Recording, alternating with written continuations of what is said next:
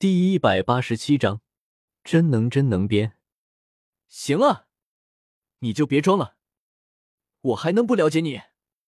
说实话，你把我的消息卖给了多少人？李胜自然是不相信真能的鬼话，更何况证据确凿，如今抓住了真能的把柄，或许能向他问出一些不一般的消息呢。也也没多少。真能自知瞒不住李胜，也就十分光棍的承认了。那到底是多少？也就十几二十个人吧。真能小心翼翼的说道。真能所告诉的人，自然不止这么点儿。李胜心里也清楚，不过他也不好太过咄咄逼人，以免让真能下不来台。嗯，那你收入了多少呢？这个真能满脸为难，从他手里掏钱，简直是在要他的命根子。不过当事人就在眼前，到底是为了这点蝇头小利放弃周星星这样有潜力的朋友，还是痛快的给钱呢？真能纠结了一会儿，最终下出了决定，伸出手颤颤巍巍的掏进储物口袋里，摸索了起来。说起来，他的那只储物口袋。还是李胜卖给他的，就是那个储物口袋里藏匿了许多的内衣物的口袋。李胜满脸好笑，他只是调侃一下真能，并不是真的想要他的钱，而且从那口袋里拿出来的钱，他实在是不想要啊。不必了，只要你别再到处传我的事情就行了。一定一定，那是一定的。真能闻言，瞬间轻松了许多，原本要流出的汗珠也缩了回去。就在他想要把手抽出来的时候，一件突发事件让在场的所有人都陷入了尴尬之中。老大，老大，您给我们的书已经卖完了，现在还有人等着要货呢。一个人冒冒失失的闯了过来，径直朝着真能喊道。真能原本在紧张中突然放松，正要将手抽出，冷不丁的这么一下，竟然直接将储物口袋拽了下来，袋口朝下，里面的东西散了一地。书？什么书？李胜脑海里刚冒出这样的疑问，就被眼前一地的东西吸引住了目光。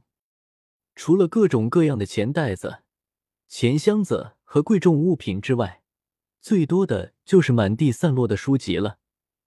那些书籍并不厚，反而很薄，但是比之一般的书籍却来得宽大，上面还印着硕大的书名：《周星星的秘密》《铁拳无敌》和《黄金三人组》。《铁拳无敌》教你如何修炼，《周星星消失之谜》。满地的书籍大部分都是这样的标题。李胜看得很清楚，尽管真能在一瞬间就反应了过来，以恶狗扑食的姿势跃起，整个人都趴在了地上的东西上，并且在以最快的速度向空间口袋里面装，但是这么做却是徒劳的，他根本就护不住全部的书籍。别捡了，这是怎么回事？李胜阴沉着脸，扬怒道：“这个。”真能硬着头皮站起身来，还想要解释，但是在铁一般的事实面前，任何的解释都是苍白而无力的。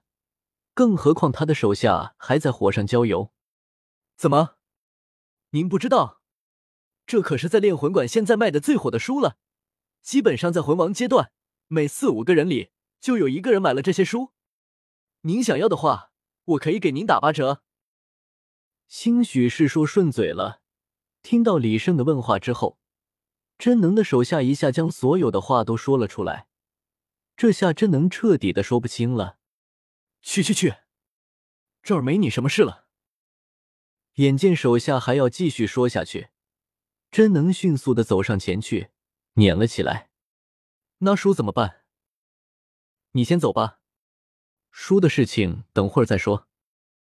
打发走了手下，真能转过身来。但是眼前的一幕差点没吓死他。李胜正捧着掉出来的书籍翻看了起来。要说这真能也的确是一个十分有头脑的人，因为李胜将魂王区的所有榜单都霸占了榜首，并且连武魂殿的的黄金一代还没有破掉他的记录，这就足以让人关注了。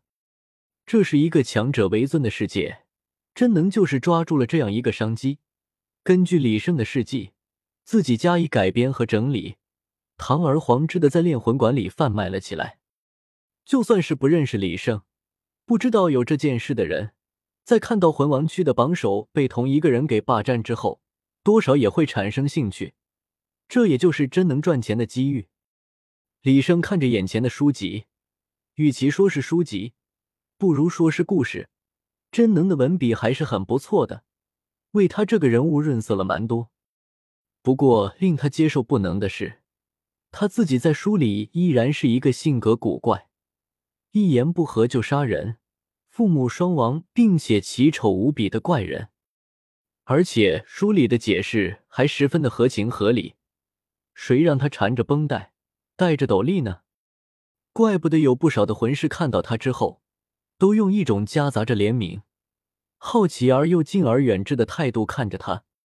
真能，你可真能变啊！李胜放下书籍，咬牙切齿。当然，这有一半是他装出来的。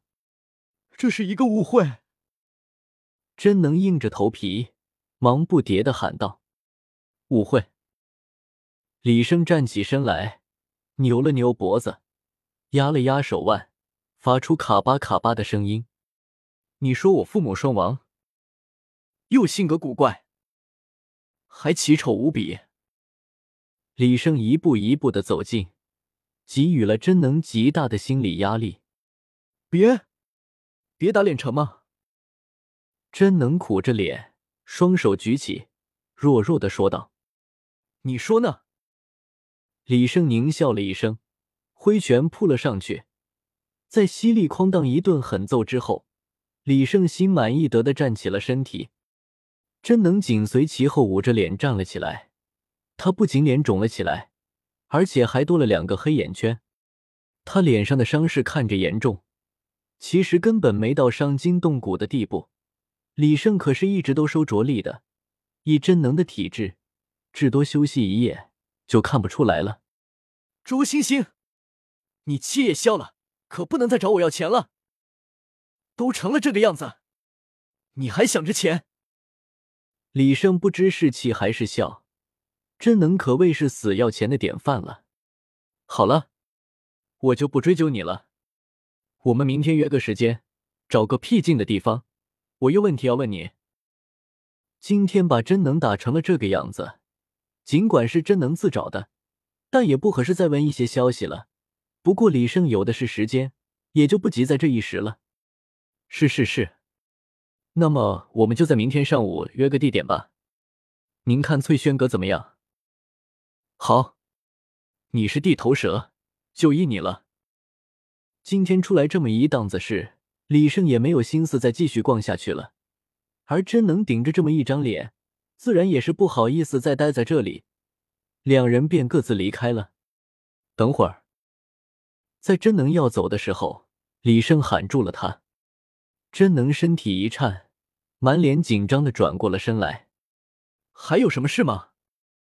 你把那些书一样给我一份。啊？啊什么啊！快拿给我！